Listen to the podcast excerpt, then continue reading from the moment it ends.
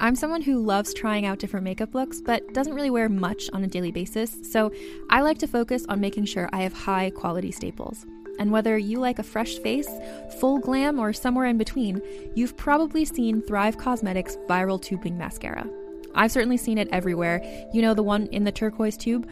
So, that mascara, along with all of Thrive Causemetics' beauty products, are certified 100% vegan and cruelty free, which I look for in makeup, and they've got excellent quality to match. And something I didn't know from all the mascara videos I've seen is that for every product sold, Thrive Causemetics donates either that same product, another product that is needed more, or a monetary donation. They've worked with over 500 nonprofits to help with a wide range of causes like supporting cancer survivors, people experiencing homelessness, education access, and so much more. Knowing that makes me feel even better about using their products. And I do enjoy using them. Like I said, I like having high quality staples, and so my favorites are products that are multi purpose, like the Brilliant Eye Brightener. It comes in a bunch of colors, and I like using them as eyeliner, eyeshadow, and even highlighter. Thrive Causemetics is luxury beauty that gives back. Right now, you can get an exclusive 20% off your first order at thrivecausemetics.com slash thrive.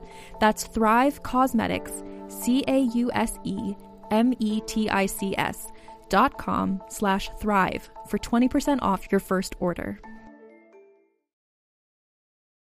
Have you ever watched an apocalyptic sci-fi movie and wondered, could any of this really happen? I'm Carrie Bechet, and on Hypothetical, we explore what if questions two ways through speculative science fiction and through insight from the world's most brilliant scientists. And spoiler alert, your favorite sci fi movies aren't nearly as far fetched as you may think. Time travel with me into our possible futures on Hypothetical. New episodes every Tuesday available on all podcast apps. That's Hypothetical, H Y P E R T H E T I C A L. Hi, I'm Shanti. And I'm Lynx, and you're listening to Muses. Enjoy the show. Welcome back to another Muses and She Will Rock You crossover. One of my favorite episodes of all time to do. Thanks so much for coming back, Leah and Beth Ann. Yeah, thanks for hitting us up for another one of these. Yeah. Got to it a little faster this time than last time. That's right. Always. For people who are listening and maybe are new, um, and they went over to your feed, what would they find over at She Will Rock You? Uh, well, we are very similar to Muses in that we each take turns presenting a different topic each week, but we don't just stick to the ladies. We highlight ladies from all genres, but we also highlight our favorite trash children, as we've started to call Yes. them. Your favorite terrorizing bands. Um, in my case, Beth Ann covers some more civilized people, but I cover the Motley Crues of the world. Um, and we we release bi-weekly and lots of artist interviews intermixed between those bi-weekly episodes as well. So come check us out. On it. Discovered a lot of new artists because of you guys. So Oh, thank that's you for awesome. that. Thanks. Yeah, That always and I makes like me the happy. diversive mix. You know, you got the angels and the devils of rock and roll Oh, going yeah. on there. Yeah, we're I'm doing Oasis next. So you want to talk about crazy bands? oh, there's a lot to work with there. yeah, it's, I don't know how they haven't murdered each other yet. Honestly, For real. Oh, well, I can't wait for that one. Anything else that you're particularly proud of? I, I don't know. I feel like every time I go to your Instagram, you're like, something special is coming soon. So I'm always like, what is it? but yeah, any episodes that you'd want to direct people to, or just like hop in and choose your own adventure? choose your own adventure. I think a Mm-hmm. good place to start. Everyone seems to like our Dolly episode a lot. Yeah. that seems to be a popular one. Dolly and Queen, and Amy Winehouse. That was a good recent one that Beth Ann did. Yeah. that's been pretty. I'm still listening to her album, like, because I like to listen to music, the artist while I'm researching them. But like, I forgot how good Back to Black is. It is astounding. So, but her story is so important. I really considered it a, a good lesson for us to remember. Yeah. I recently covered Virginia Grohl, so Dave Grohl's mom's book, where she interviews some rock moms, and she Mm-hmm. interviewed Amy Winehouse's mother for it. But I knew Oh, that wow. you guys had just released your Amy Winehouse episode, and I was like, you know what? If anybody wants to really hear like a detailed account and version of that, you should just go listen to your episode. Well done. Thank you. All right, what are we talking about today? Yeah, I'm so excited for this. I know, I think I might be the only one who kind of like really grew up obsessed with these women and like they were my idols growing up. So thanks for indulging me. And I think I was the one who kind of was like, hey, how about we talk about like the women of the Riot Grrrl grunge? Oh no, punk please. This was awesome because I think grunge is on my radar, but the Riot Grrrl movement surprisingly was not. So I enjoyed the deep dive of this. Yeah, I think a lot of people don't really know about these bands and how much of an impact they had at the time as well. So I'm glad that we're covering four bands that aren't as massive as some of the other ones that people know, but really uh, were instrumental in the birth of the rise of, you know, the Riot Grrrls. What is the Riot Grrrl movement, Links? Well, see, this is an interesting thing because not all of these bands are technically considered Riot Grrrl or technically considered grunge. They kind of all kind of form together, though, where in the late 80s, early 90s, there was a punk feminist movement and they kind of all banded together and they created zines and were really trying to make a space, a safe space for women in music. And all of these bands came from that in one way or another. Is that where Women to the Front came from? Yeah, girls to the front, absolutely. That was Kathleen Hanna would shout that when Bikini Kill was playing, and yeah, trying to make it a, a safe space for women to be able to enjoy music the way that men have forever. Definitely. Right. Well, I'll get started first uh, because, as you said, late 80s, early 90s. We're going to start in 1987. I got my information from a really wonderful article in The Current written by Andrea Swensson, and she wrote it back in 2020, so it's fairly recent and up to date. And then I peppered it in with a little bit of Wikipedia, of course. Yes. Of course, you have to. So, you were talking about grunge music and the Riot Grrrl movement. Well, I'm going to be talking about Babes in Toyland, who are three piece, a trio from Minneapolis, who were foundational to the grunge music scene and inspirational to a generation of Riot Grrrls. Has anybody heard of this band or listened to them much? Because I'll be honest with you and tell you that it was new to me. I've heard of them, but I never listened to them, unfortunately. Grunge is not my go to genre, so all of these were new to me. I feel like I missed out. And I've, I think I've said this to you before, Links, on like a past episode where maybe it was growing up with brothers. Maybe it was like, I feel like I missed out on this when I was young. And I can see how it could have been foundational and inspirational to young women discovering music. And I wish that I would have got been able to get into it uh, at a little bit of a younger age but I didn't.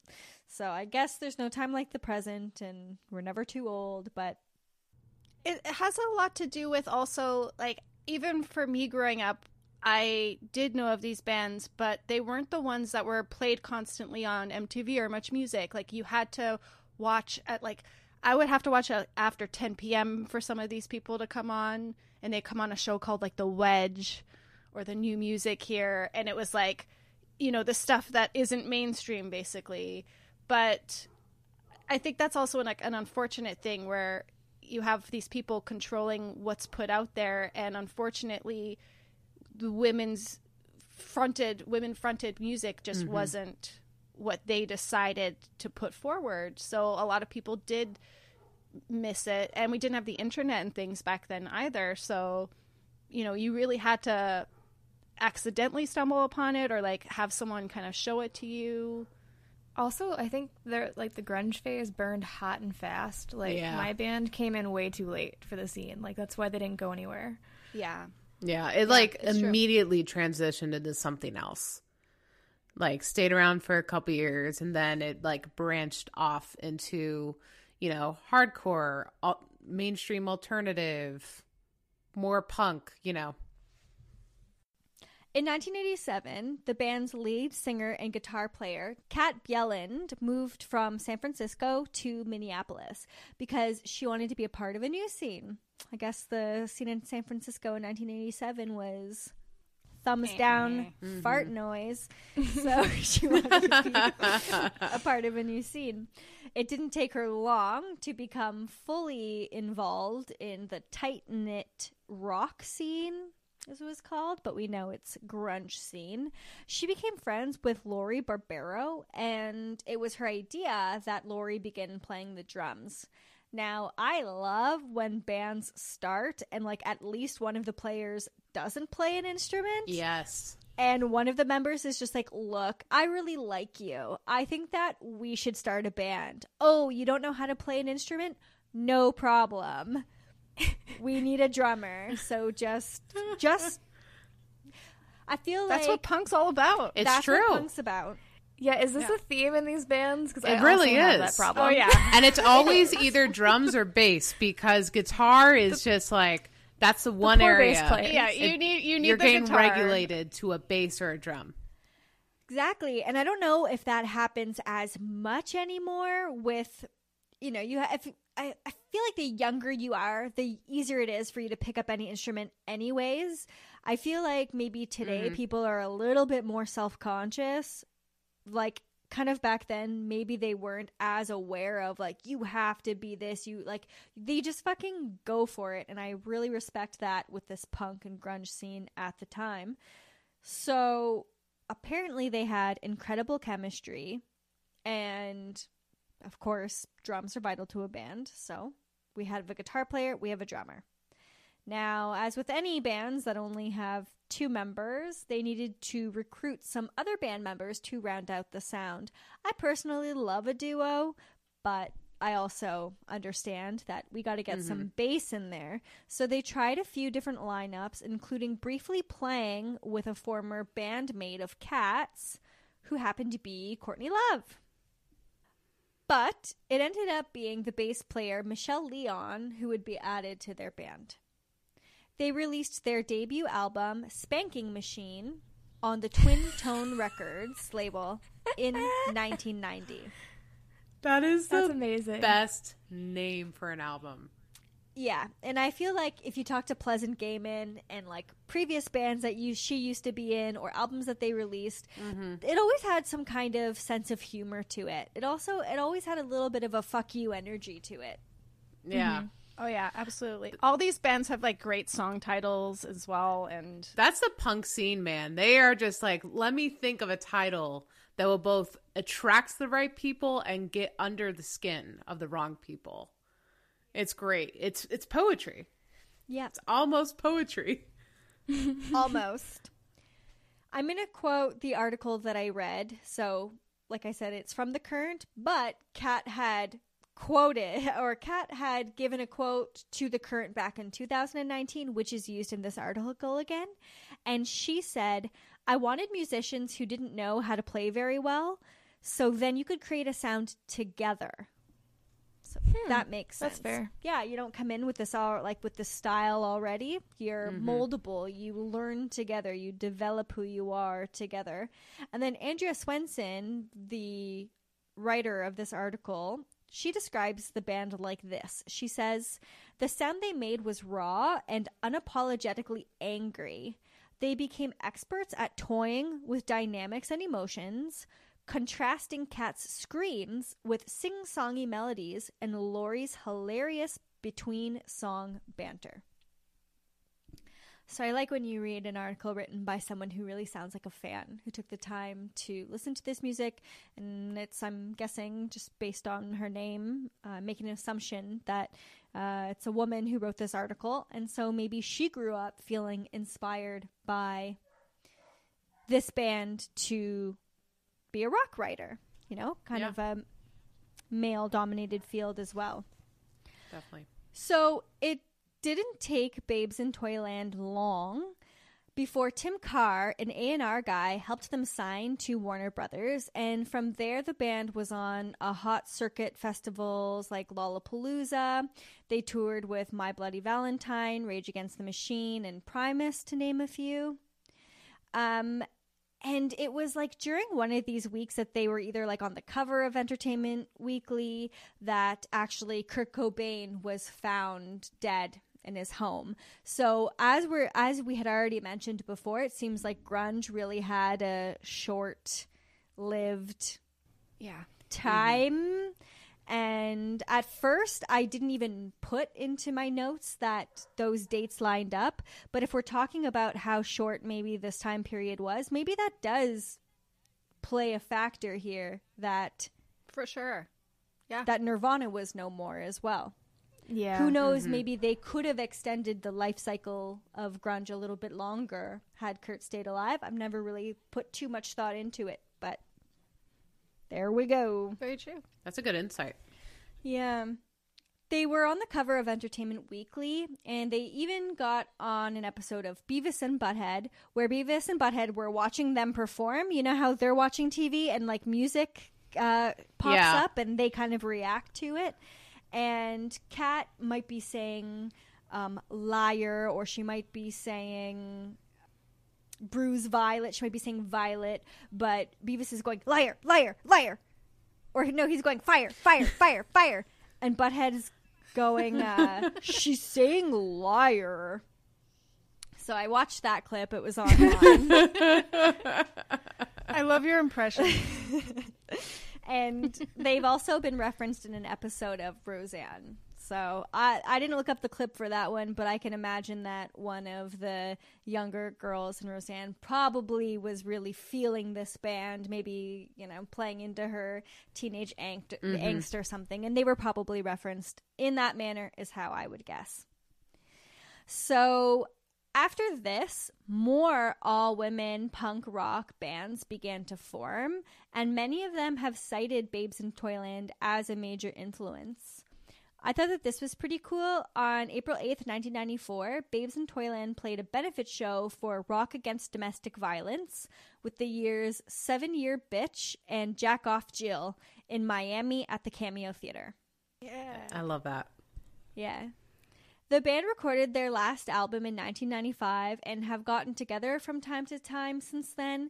If you were really curious and like the ins and outs and any kind of like band drama and members leaving for different reasons, like you can look that all up online. But I figured if we're all just doing kind of brief overview, I didn't want to get into the details of like mm-hmm. they broke up because this person did this and said this. It's like whatever, bands break up. We're going to move on. So they did a reunion set at the Rock Garden in 2015 with their mid 90s bass player Maureen Herman.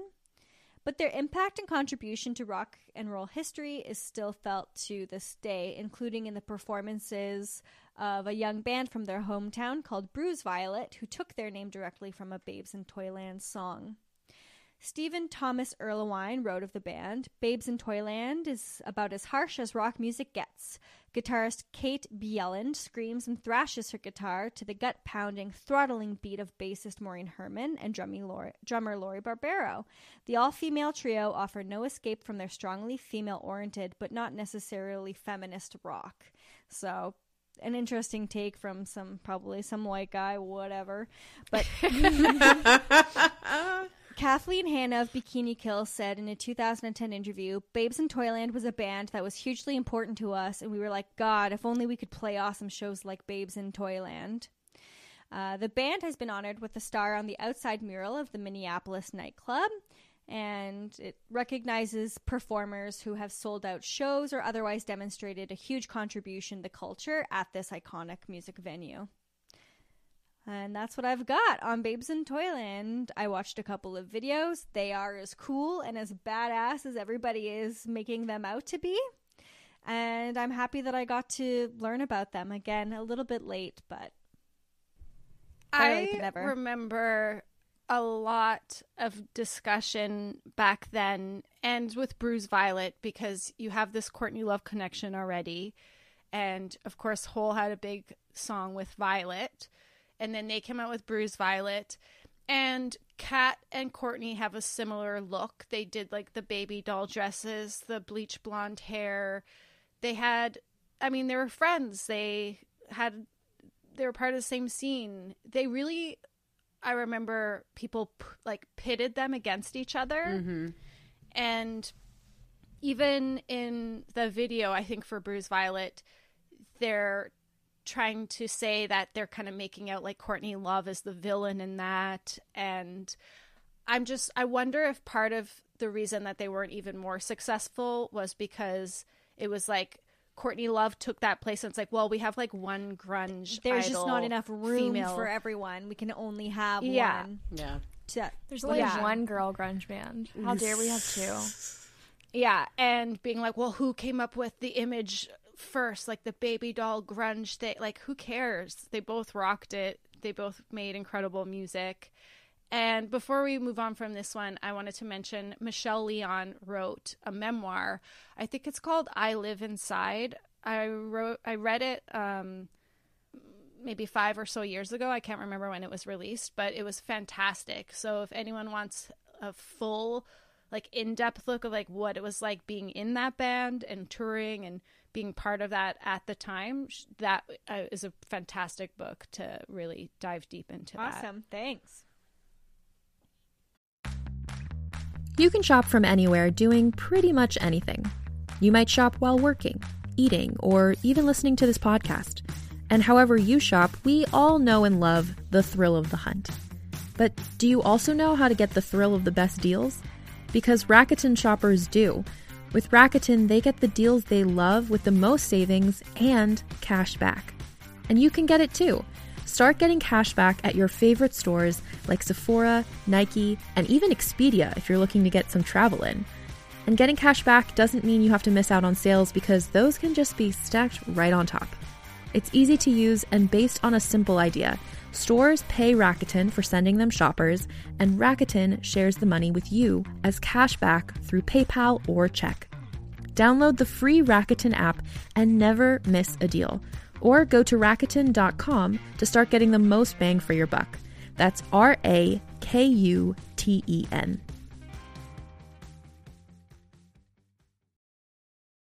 Do you like science fiction? I'm Carrie Bechet, and if you loved movies like Arrival or Interstellar, then you're going to want to check out my podcast, Hypothetical. On Hypothetical, we tell speculative sci fi stories interwoven with real science. New episodes every Tuesday, available wherever you get podcasts. All right, so I'm going to tell you guys about a band called The Gits. So, The Gits were more of a punk band than a grunge. They were just a little bit before grunge, but they are kind of instrumental in how punk turned into grunge. And they had this really incredibly dynamic and powerful front woman named Mia Zapata. And I'm going to focus mostly on her, but I'm going to tell you about the rest of the band as well. So, Mia was born August 25th, 1965, in Chicago, but she was raised in Louisville, Kentucky. She was always really into music. She picked up her instruments really easily. By age nine, she had learned how to play both piano and guitar, and she had a love for, you know, all the early punk bands and everything, but was also very heavily influenced by blues and R&B. People like Bessie Smith, Billie Holiday, Sam Cooke, and so on. Very often later would get compared to these people. She really took their vocal styles and ran with it. She came from a pretty affluent family, but that lifestyle was never important to her. I have a quote from her dad that says Mia lived in two different worlds. She lived on two different sides of the street the straight side on one, with parochial schools and tennis clubs, but when she crossed the street, material things didn't mean anything to her. So in 1984, she enrolled at Antioch College in Yellow Springs, Colorado. She was a liberal arts student. it was while she was there that she met the rest of the guys who created the band. So, first there's Steve Moriarty. He was the drummer. He grew up in Indiana. He came from a jazz background, but he says by the time he was in college, he really needed to play music that kind of fit his temperament and that kind of pushed him more into the punk rock scene. And there he met Matt Dresdner, who played bass. Matt grew up in Jersey, and Andrew Kessler, the guitarist, grew up in Brooklyn. So they both grew up with, you know, the CBGB punk scene Mhm. going into Manhattan to see shows and everything. Yeah, Ugh, my my dream. I feel that. So these guys all lived at a dorm together and they really bonded over their taste in music and they met Mia at a bar. So Mia was really special. She had this energy unlike anyone else and it left a lot of people intimidated but like also super fascinated by her.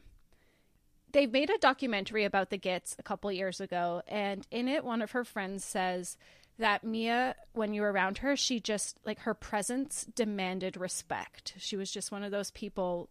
Love that.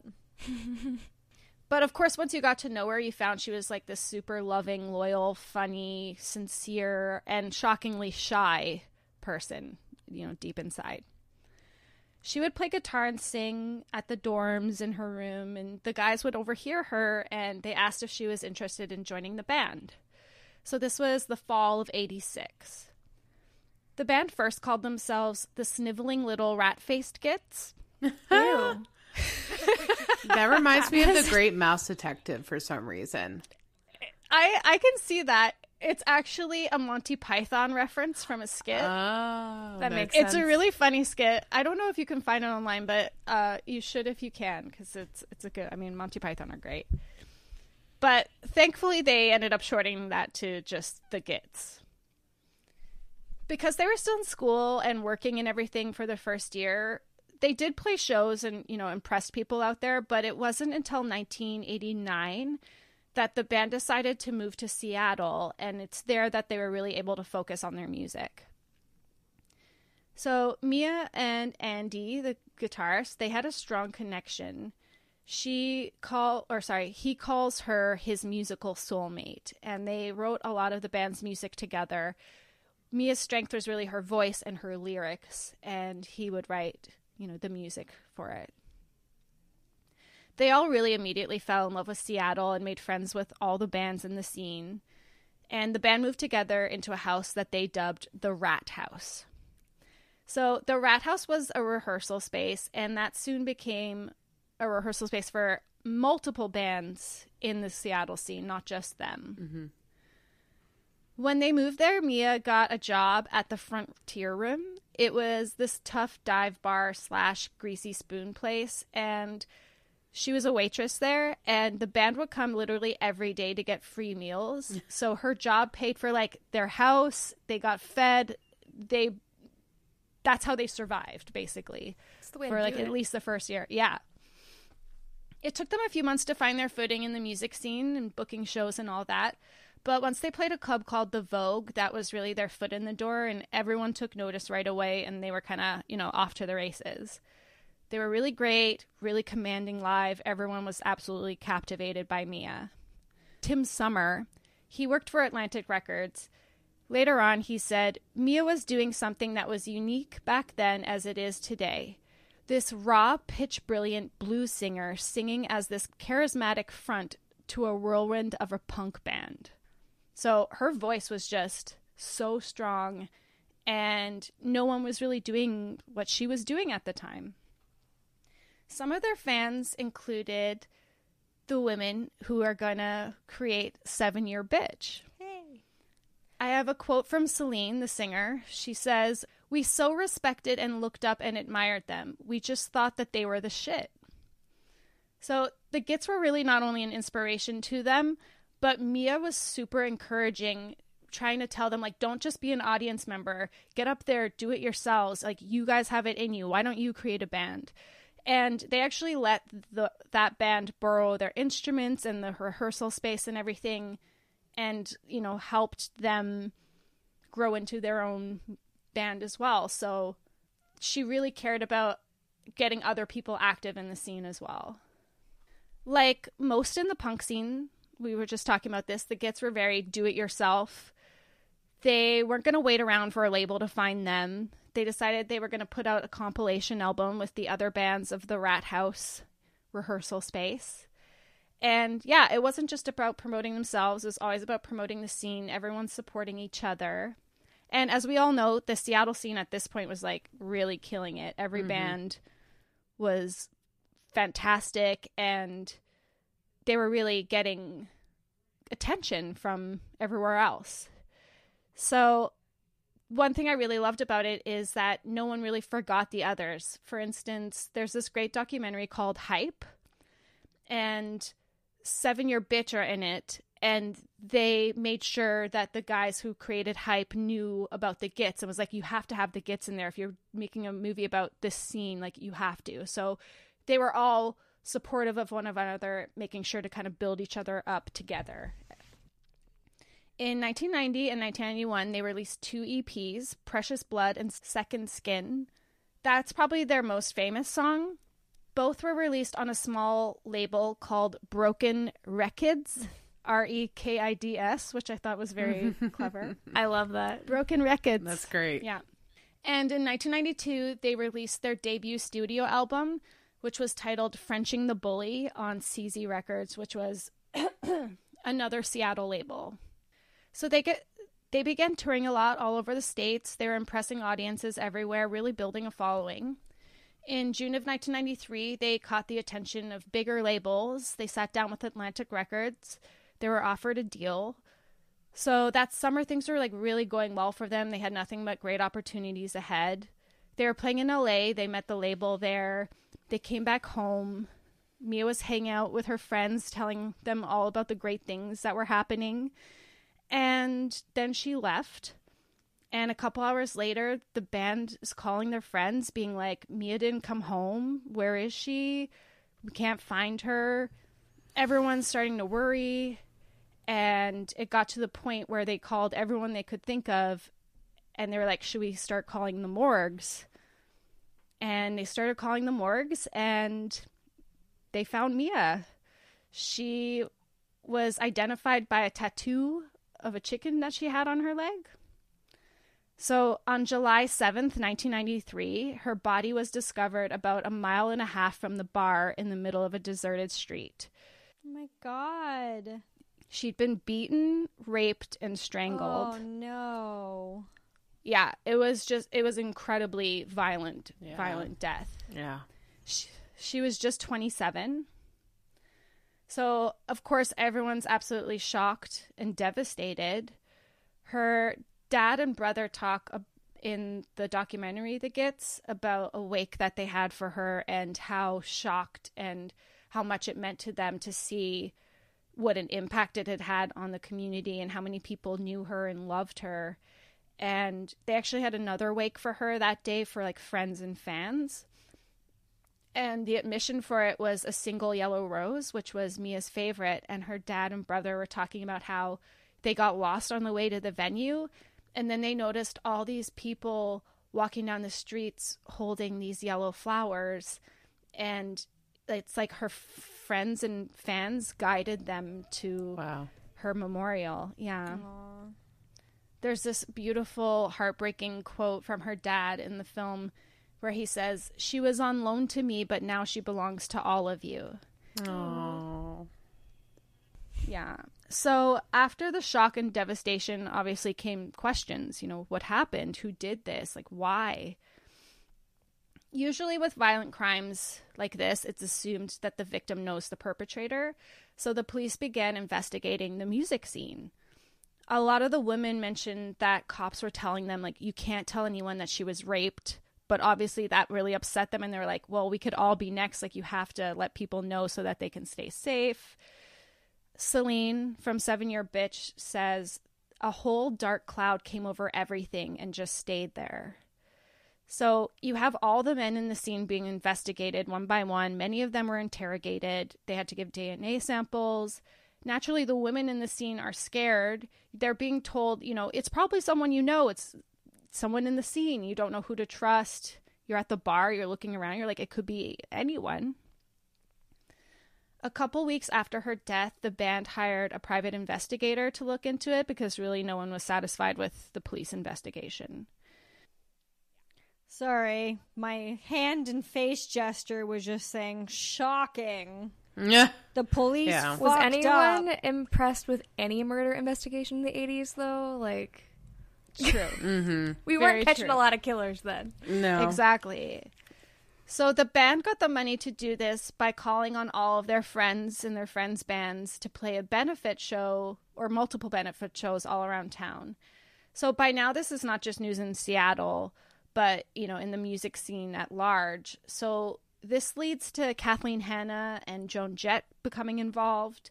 Joan Jett actually played with the guys in the band. So th- she played the Gits songs with them, and they called themselves the Evil Stig, which is Gits live backwards. Oh, that's cool. Yeah. Other bands that got involved in raising money for the investigation were the Posies, the Presidents of the United States, Nirvana, Pearl Jam, Soundgarden. They all pitched in. They wanted to make sure Mia got justice. They ended up raising about fifty thousand um, to pay the private investigator, but unfortunately, while they did learn a lot of you know people's skeletons in their closet, nothing was really coming up that further helped the murder investigation. So soon, you know, this devastation and loss turned into fury over the fact that, you know, all these investigations are going nowhere and no one knows if they're still safe or not. So the women in the scene banded together. They felt like they had to do something, and that's when Home Alive was created, which was a nonprofit collective that taught self-defense to women and they made a lot of money f- for the organization. They put out a lot of compilations with all the bands that I've mentioned previously.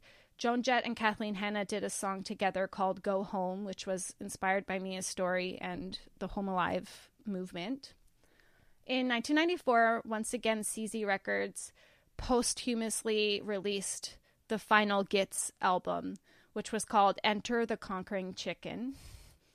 And this album has a little bit of an eerie vibe to it, obviously, but it's also the subject matter of a couple of the songs. For instance, the final song is called Sign of the Crab, and Mia wrote the lyrics about the idea of being murdered by a stranger. I don't like that. What? Yeah. Yeah, it was pretty chilling. One lyric even says, Go ahead and slice me up, spread me all across town, because you know you're the one that won't be found. Oh no. Yeah. Holy shit. And there's another song on the album called Spear and Magic Helmet, and it's about like a brutal rape. So Oh. Was that Jarvis? There it is. Leave that Yep. in. I was waiting for it. It was Ooh. the timing. Was, I got chills though. it was Chills. chilling. Yeah, Ooh. very chilling. After three years with the PI, uh, they turned up nothing and they ended the investigation. The police had come up with nothing as well. Years and years pass. So finally, a break comes in the case in 2003. A man named Jesus Mezquia he was arrested for burglary and domestic abuse the year previous, 2002, and his DNA was entered into CODIS. Mm. So, a saliva sample had been found on Mia's body and kept in cold storage because the technology for this had not been developed yet. And thankfully, because this guy was now put into CODIS, they found a match. Mm. So M- Mezquia had a long history of domestic abuse, assault, and battery. He even had a report of indecent exposure on file in Seattle two weeks previous of Mia's murder. He was put on trial for Mia's death. He was convicted in 2004 and received 36 years. He has always maintained his innocence, so no one has gotten the full story, but is believed that he saw her leave the bar and just attacked her from behind because she used to wear headphones all the time. And it's thought that he just dragged her into a car, assaulted her, and then dropped her. It was basically a wrong place, wrong time situation. Jeez. Mia's case was actually the first in the state of Washington to be solved by saliva DNA. Wow. Yeah. Happily, the conviction really helped a lot of her friends and bandmates and family move forward because they had carried these questions just for like so long. Mezquia actually passed away this year in January, January 21st. He was 66, still in prison. And as for the rest of the band, they remain close, but they don't play music together anymore. They have their own families. A couple of them are still in Seattle and but yeah, that's Mia's story and uh, it's just so tragic that she was cut short like that and what an impact that had on the entire scene that she was involved in in Seattle. Yeah. Yeah, that was really sad. Yeah, there's two great albums, and you know her memory is still alive, and she influenced all the, you know, female punk rockers since her. So, you know, her memory is still there. Yeah. And just for reference, I took most of this from a documentary called The Gits, which was released in 2005. I highly recommend it. There's so much great live footage, tons of great live footage, and they were fantastic live. And a lot of her friends share beautiful memories, and her family's in it, and it's really beautiful.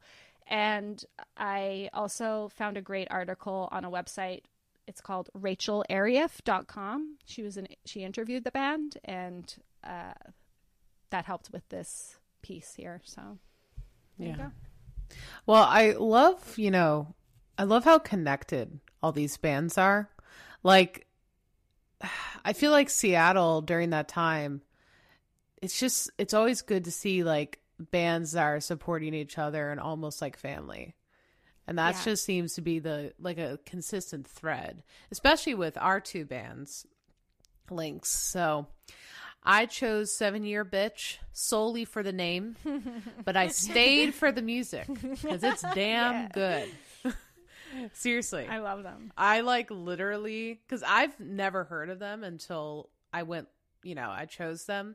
And then I went and listened to it, and I'm like, oh, this is like a perfect mix of punk, grunge, and you hear the thread of like hardcore too, just in how Selene sings it. So um, also to note, there's not like too much on the internet about them that I could personally find.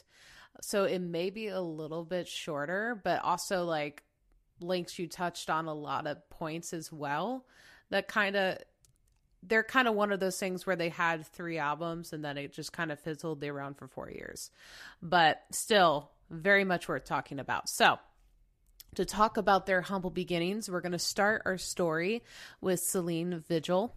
Uh, she moved out to Seattle after high school, where she worked at a health food store and met co-worker and future bandmate Valerie Agnew. Um, they first formed a band called Barbie's Dream Car, which I love. I like that. It's it's a great name. Uh, but the basis of that band decided to go and leave to go to Europe, so provided a new opportunity to rebrand themselves. So they recruited a new bassist. Her name was Elizabeth Davis. Um, and then Stephanie Sargent, Lynx, you might know a little bit. I think she may have been already in Barbie Dream Car, or she may have came in right after them. My sources I'm weren't quite sure. Yeah, my sources weren't really clear on that, but somewhere in that time frame, she came in. And they changed her name to Seven Year Bitch after the Seven Year Itch, the famous Marilyn Monroe film, um, which um, have any of you like seen that film? Links probably has. I've never had. Lynx has seen like one every film ever. Yeah. but especially like Marilyn Monroe, right? She was lovely. She plays the girl. They never name her. She's just this the like, girl. Mythical, yeah, and he's like obsessed. That's why she doesn't have a name. She's like just the dream girl, right? Yeah. Yeah, I've never seen it and then I went to go read it and I don't know what I was expecting but like, yeah, the summary's like this dude has been married for seven years and like, you know, he thinks for some reason he's irresistible to all ladies and he's trying to fight this urge to have an affair. And then there's Marilyn Monroe. And so, and then he just, I don't know. But yeah, it seems interesting for sure. It's good. Yeah, I, I, I do like old movies, but Marilyn Monroe is a blind spot for me. But I'll have to check it out. Um, but yeah, in regards to their name, the band somehow saw bitch as them trying to like some of them said like, "Oh, you're just putting that in there to hate men." And the band's like, "No, that's not the case." Um, which I think is a common thread in band history and the Riot Grrrl movement and all women in music industry and every woman in existence for that matter. It's burden. There's a chain here. Um, but the band insisted um, in this documentary I watched on YouTube where they're like, bitch is a good word. It means women who don't take any shit. And further saying bitch is a compliment. And like, I've never spiritually identified with a phrase so strongly up to that point. like, I knew I selected the right band when that was uttered. Um, so anyway, uh, also what's interesting that I think that wasn't in my outline, but Links talked about it. Selene wasn't really a singer until Mia Zapata came around and they developed a friendship. And she's like just interpret it in your own way. What does it sound like to you? And so when you hear her it's this very like almost it's almost like a Zach De La Rocha thing, Rocha thing, where it's like a little bit of talking, a little bit of singing, a little bit of just, ah, like it's just awesome. It's awesome to experience. But their first album was called Sick 'Em, which was released in October 1st, 1992. Um, I mean, the music's great. I love that. That was the first album I put on, and it's awesome.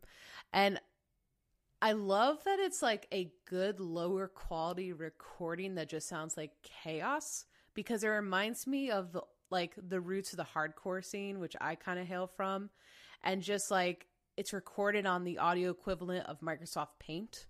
So like like I have no other way to describe it, but that just feels like home to me when I hear that qu- recording quality. Um, it's not a dig on it at all. It makes me feel happy. Um, but they're they cover songs like there's a song called Chow Down, which is about abortion, and then they have a song called Dead Man Can't Rape, which is you know speaks for itself. Love it.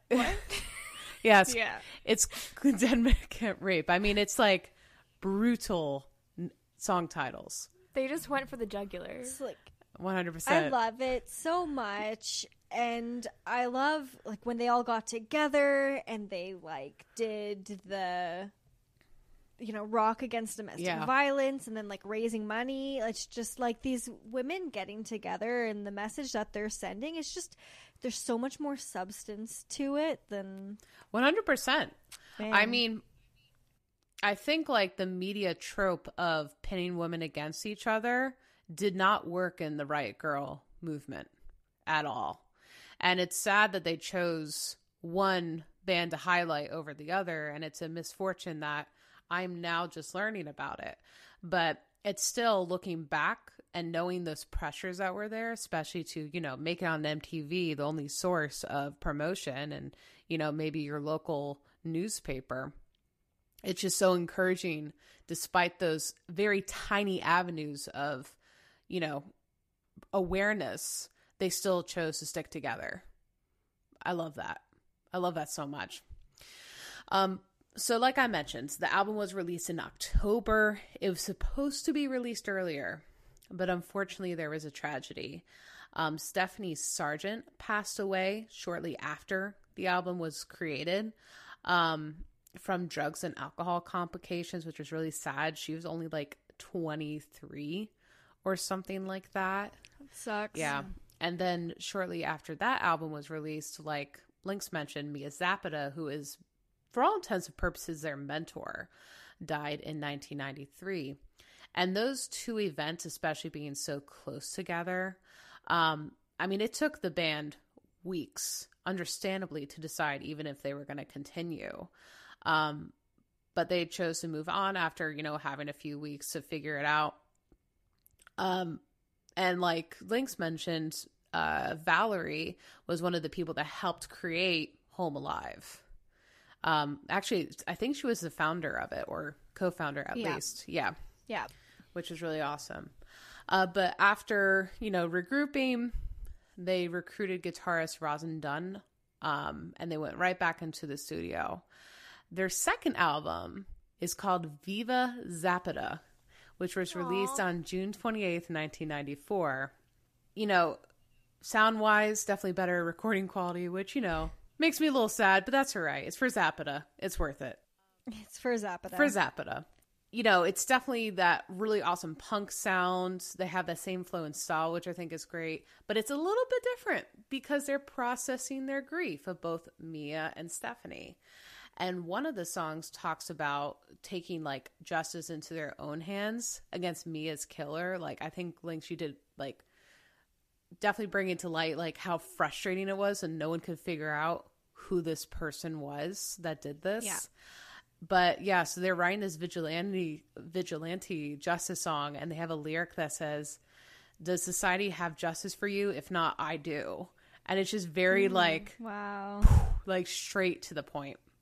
So, after this album is released, it gets them a little bit on the map and Atlantic Records. It sounds like they were shopping around the grunge scene For sure. from what I'm seeing, but they come and tap him on the shoulder. Um, now, there's this article I want to shout out. It was one of the only articles I could find. It was from 1994 from the LA Times about the band.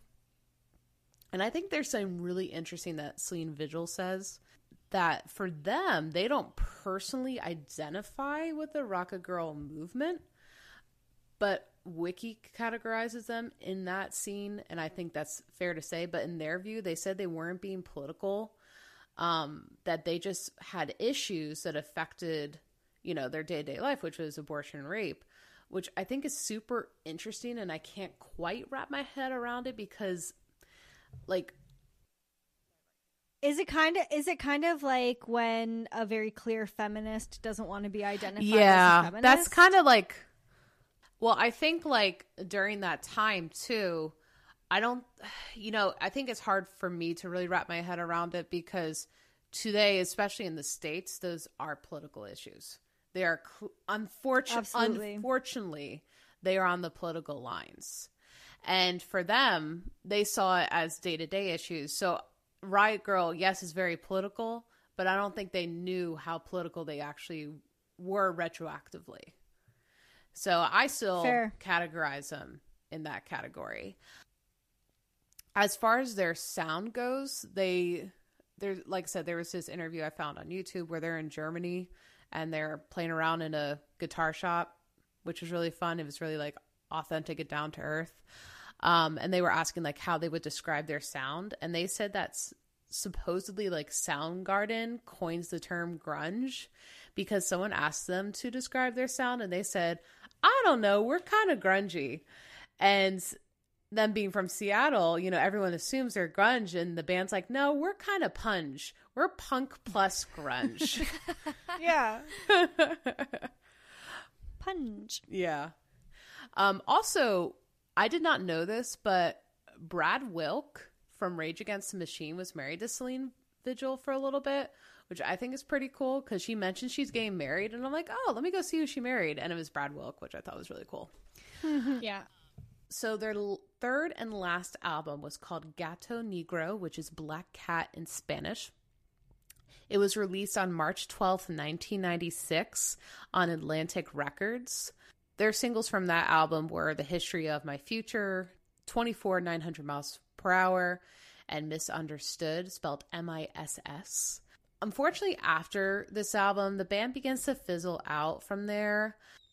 What causes this, just kind of briefly, like three things. Like, one, the album didn't really perform well, so Atlantic let them go. And it's 1996, so grunge is on the way out anyway around that time. Number two, they were working on a fourth album at the time, but the band just like moved to far in like different locations, and that just really put a damper on things. And um, the third thing is Roisin uh, Roisin Dunne left the band, and she was replaced by a friend and engineer, Lisa Faye Beatty. But it just never helps when I'm sorry, band members leave. Like they tend to be make it or break it moments. But yeah, after the band broke up, some went and started their own projects. Um, some went into filmography. But yeah, they only had a seven year career, which is funny because they're called Seven Year Bitch. I'm now just catching the irony of that. That's amazing. it seems short, but at the same time, like they really did contribute to the Riot Grrrl movement and that really cool scene during that time. So that is Seven Year Bitch. Awesome. I wanted to say quickly before we move on that the Gits, because Stephanie died before Mia, they actually have a song called Seaweed that's about Stephanie. And Aw. as you mentioned, there's Viva Zapata and the MIA song about Mia. Yeah. So they definitely both uh, paid tribute to each other. And if you haven't seen the Drew Barrymore 1995 classic right. Mad Love, there's a great scene in it where uh, they go on a date to see Seven Year Bitch and What a date. Scratch. Right? Because, like, Sorry, what movie is that? Mad Love I haven't seen it. with Chris O'Donnell and Drew Barrymore. That was an in interesting. I know this isn't a filmography podcast, but this just brings up a little tidbit in my head. The 90s were interesting for films and highlighting rock bands. Like, so you had that, and then you had uh, Ace Ventura had uh, Megadeth, I think. I don't know. Is it? I think it's Megadeth. I'm not sure, but like this metal scene on there, and like I just feel like that wouldn't be the case today, which is It's sad. true. Well, And- but Lynx and I have been watching a lot of 90s movies lately and discussing them. And yeah, music is a huge part of those films for sure. yeah. There's another great band who we could have been a part of this, but maybe for another time, L7 that Mm-hmm. I adore. And they are featured in John Waters' Serial Mom, like a full Oh, scene of them performing as well and everything. So yeah, you're right. Like they really did and like singles. You have Soundgarden in that, you have Alice in Chains in that. They really did have like a lot of band performances in some great 90s films. Yeah, it, it was awesome. I mean, I think Wayne's World definitely helped that because that was released like, oh, it had to be like early 90s. Like, but Probably 92. yeah, 92, right around there. But I always found that interesting looking back. Like, that doesn't happen as much it is. It probably died off, honestly, with School of Rock. I feel like that was the last time we saw like rock being Yeah. prominent in a film like that. Well, it's fun. It's fun getting to look back to and like I love watching those movies. Like Shanti said, we've been like having great nostalgia and it's cool to get both music and the film aspect in both. Yeah, Yeah. and even though you're saying like it's not exactly like it's not a film podcast, like it all does kind of click into each other. Sure. Yeah. Especially especially when you've got a filmmaker who's a huge music buff, you know? Mm-hmm. All right. So now we're going to jump into the early 90s and talk about what happens when two folk singers join the grunge, the grunge scene with Veruca Salt, who Sting introduced on SNL as Veronica Salt. No, did he really? yes, he did. Ah. An Adele Dazeem moment before its time. yes. Ver- Veronica? Yeah, he called them Veronica Salt, but they're Veruca Salt. But he did this on live TV on SNL in like 94, That's unfortunate. Which I thought was hilarious, so I had to put it in here. Um, so obviously they're named after Veruca Salt, the character in Charlie and the Chocolate Factory. I think it's interesting that a lot of these bands drew their names from like other pop culture references. Yeah. And they were founded in 1992 in Chicago by Louise Post, who played guitar and did vocals, and Nina Gordon, who also played guitar and did vocals. We love a multi-talented duo. Mm-hmm. And the two of them actually they did like the coffee shop scene in Chicago for a while with folk songs, just like writing and playing and writing and playing for like 6 months or so. And then they were like, "We have enough material. Let's make a band." So they put an ad in the paper to try to get an all-female rhythm section, and they did not get an all-female rhythm section. they end up getting Nina's brother, Jim Shapiro, on drums, and a guy named Steve Lack on bass. And f- keeping with the punk tradition, Jim did not know how to play drums. They were just like, You're our drummer now. Have fun. Please learn the drums. So, needless to say, that stressed him out, which is fair. And they were only together for like, I want to say two months before they got signed to a label and the label they got signed to were was Minty Fresh Records. Yes. which I just love the name of that. They're How- like a small very indie clean. label. How long Yes. did that record last, or record label last? We'll get there. Okay. Believe it or not, we will get there. And so the owner of Minty, Fre- Minty Fresh Records found them because he was in charge of booking up an arts festival in Chicago. And like literally two days before the festival, a bunch of bands dropped out. and so uh, Louise heard about this and she like ran across the entirety of Chicago to his office to drop off their demo tape. And he was like, eh, you guys sound like you know what you're doing. and so Amazing. they played the festival and they got a record deal out of it. So it all worked out. And keeping up with their fast paced life, six months later they dropped their debut album. Whoa. And That's this, crazy. That's the fast. story of yeah, the story of how this happened is also crazy. So the owner, Jim Powers, who loved their demo, he I guess had a lot of money from his indie record label or from some other venture in his life, and he had a producer friend named Brad Wood, and Jim gave Brad some money to help renovate his recording studio. And the deal was that Jim would give him the money, but Brad had to hold a spot in his studio to either record seven singles for the label, like across a bunch of bands, or to do 14 songs for one band that he really liked. And so he decided to use all 14 credits on Veruca Salt, Hell yeah. which is an album. But let's not forget that Jim does not know how to play the drums. Oh, no oh, that's true. well, you better learn. I did forget, honestly. He's very stressed out by this whole ordeal. This is the most punk thing I've ever heard. Like, we got a record deal, buddy. You got to learn the drums now. He's panicking. I don't. I would be panicking too if I had only picked up drumsticks two months prior. So he's he's just there. He's hanging out, learning how to play the drums. But luckily, they, he doesn't do any songwriting. He just has to show up and play the drums in the record because Nina and Louise are doing all the writing, and they would actually like write their songs separately and then come together and work on the final arrangement.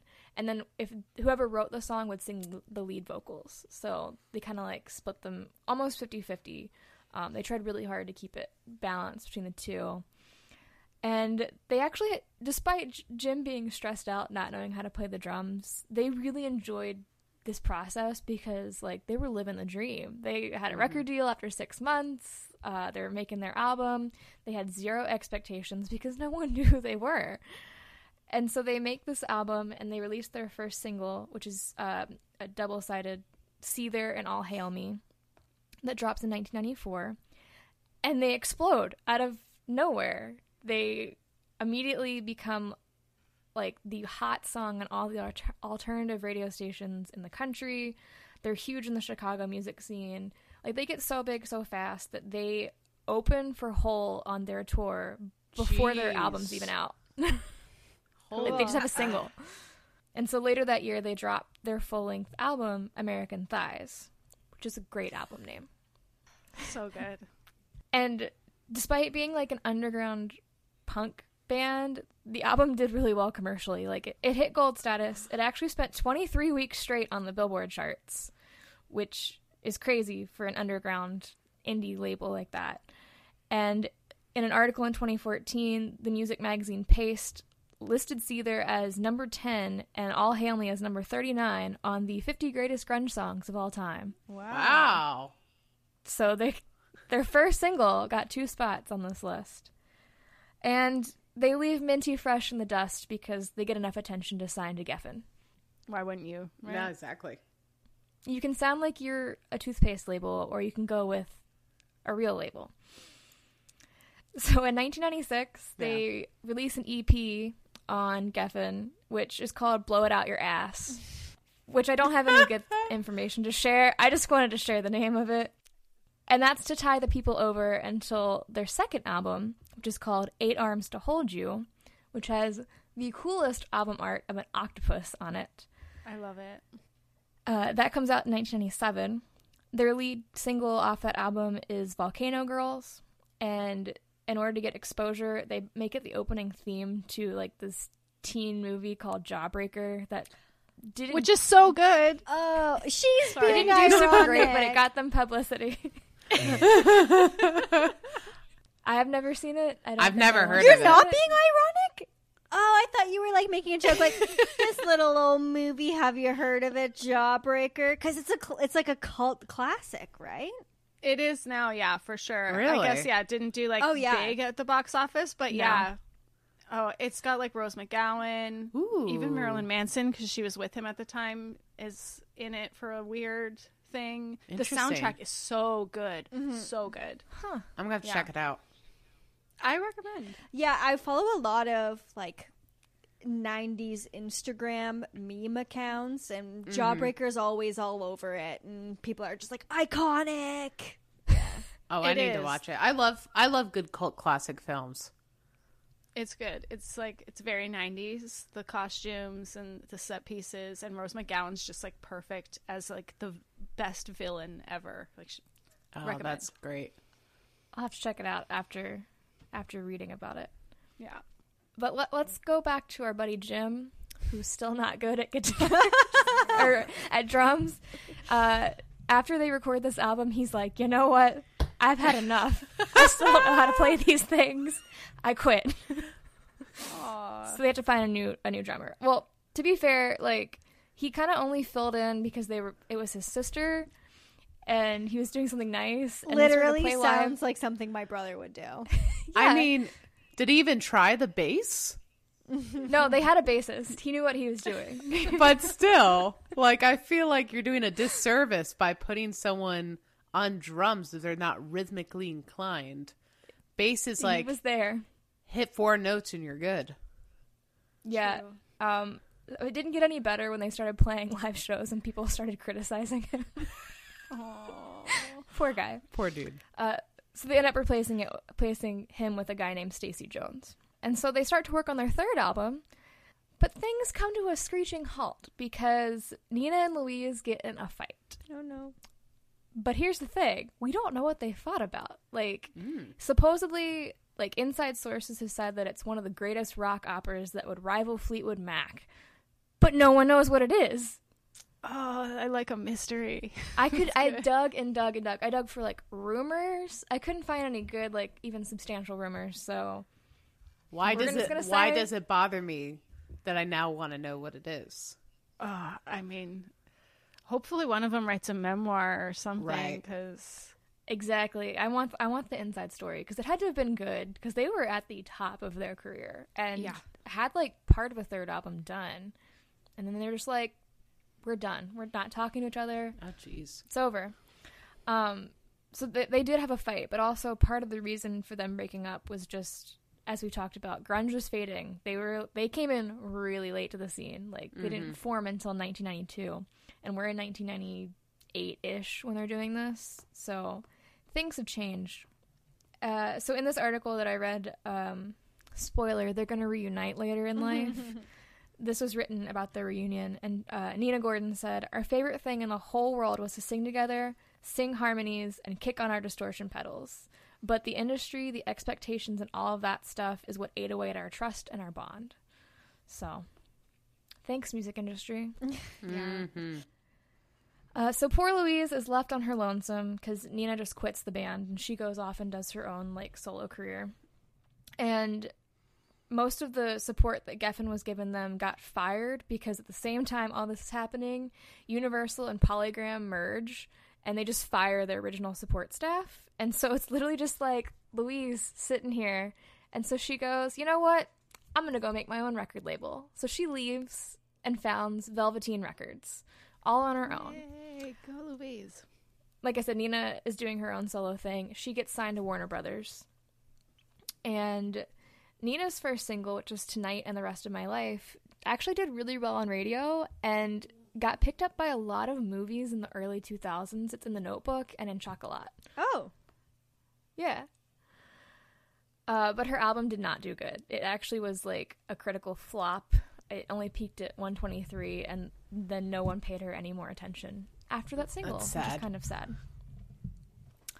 But meanwhile, um, Nina's back over at her own record label now, and she gets a new band, uh, Jimmy Madia and Suzanne Sokol, on drums and bass guitar.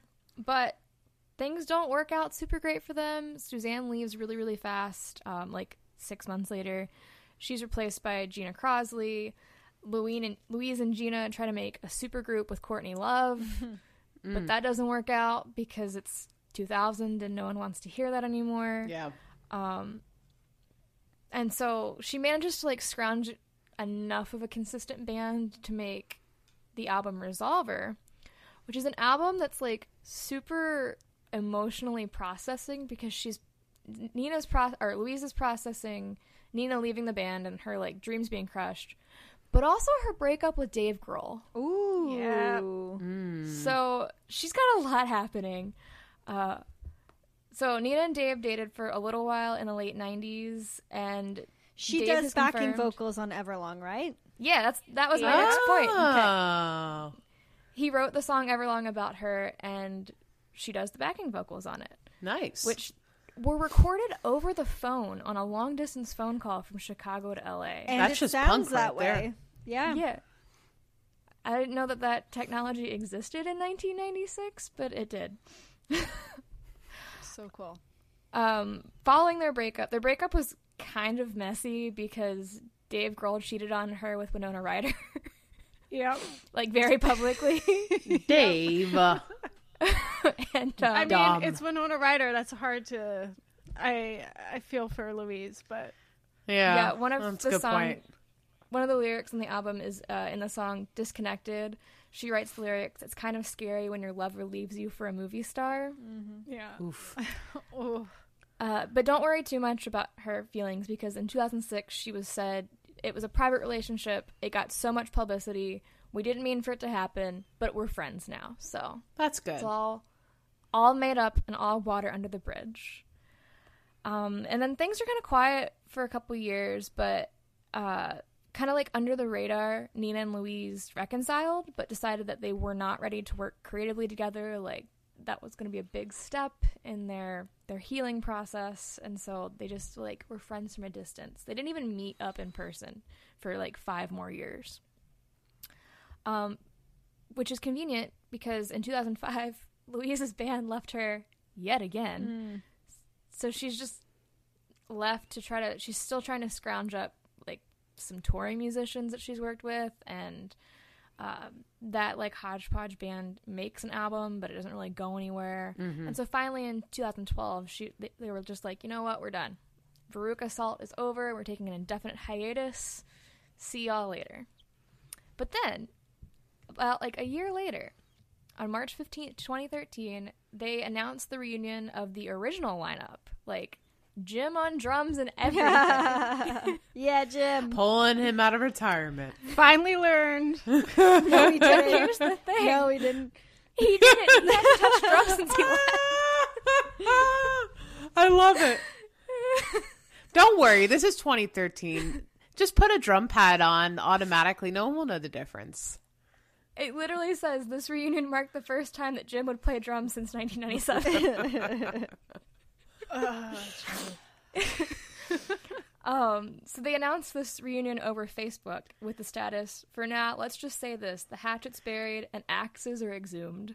So everything is made up, water under the bridge. Um, and they have put together two albums since then, and including the album in 2015 called Ghost Notes, which is their story of how they broke up and got back together. So very cathartic. They, that the article that I read was about that, and they were like, it was really good to just like work out our shit through the music. I saw that tour mm-hmm. and they were awesome live. I had so much fun and I was so happy to. They're the only band out of these four that I've got to see live, and I was so happy to cross them off my list because I never thought I would get a chance because yeah, they broke up and everything. So Yeah. yeah. That's awesome. And they're both like super babes too. Like they still look so good. They still sound so good. They have not aged I'm one jealous. bit. right. I only hope that for myself, but I know that's not going to happen. so I'm going to get tattooed everywhere, and then I'm just badass. And old. That's right. Oh well, that was so That was good. awesome. I learned so much, and I, I needed a good laugh. So thanks, everyone. I loved these bands. I had no idea about a lot of this, so that was great. That's Yeah. why I love these episodes when we do crossovers with you guys because they're always fun and we're all be really far laughing and we're hanging out even though we're like thousand miles away. I don't know how far Toronto is, but that's my estimate. It's far. Yeah, s- somewhere around there. But um, yeah, it's always a good time, and I'm always learning things that are just not Yeah. on my radar. Yeah, we'll have to think of a next theme Yes, that we can do in the fall. absolutely. All right, Sheila Rocky, you want to drop your socials? It's pretty much She Will Rock You podcast across everything. Uh, on Twitter, it is She Will Rock the letter U pod because of the character limit, but everywhere else, She Will Rock You podcast, or you can visit our website, shewillrockyou.com. be like me and buy some of their merch. Yes, you have great merch. It's so cute. Oh, thank you. And can you guys can you guys drop your socials? Yeah, we got ours. It's just like yours, kind of across the board. Muses Pod. You can find us on all the socials. Instagram is Muses Podcast. Yeah, it's great. You know, we don't need to teach anybody like how to Google and search these days. It's easy. You got it. We're there. Email us at musespod at gmail.com and tell us what you like about us. Nice comments only. And leave a review for both podcasts while you're there. They also have incredible merch, and I'm a proud owner of a yellow Muses shirt that I almost wore, but I went with Bucky, Ah, Bucky. Love it. my boy, my boy. That's so 90s. Oh, the- it says gnarly on the back too. I think that's why I subconsciously chose it because it's a '90s designed shirt, Yeah. and I don't think For my brain was aware of what I was doing. But My my t-shirt says, um, "If you have less than two pools, you're poor." Poor. amazing. Guilty. Gonna go ahead and, I love and plug an entirely different thing, which is on a hiatus right now, anyways. But it's a Twitch stream that I watch on Fridays called Hot and Rich, and it's just like kind of making fun of celebrities who are hot and rich. That's And- incredible. I love that. Thank you so much, guys. It was so nice to see you. It's like made my day, truly. Muses is researched, edited, and produced by us, Chantella Mew and Lynx O'Leary.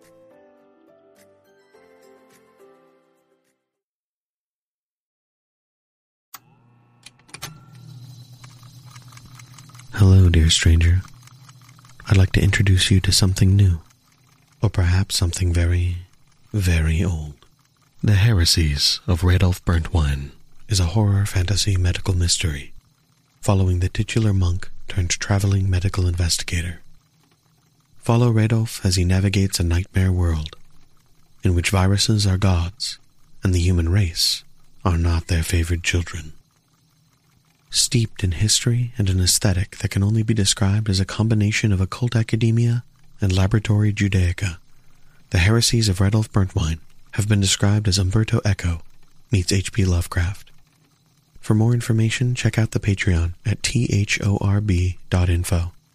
But take care, dear stranger, for some truths are best left unknown.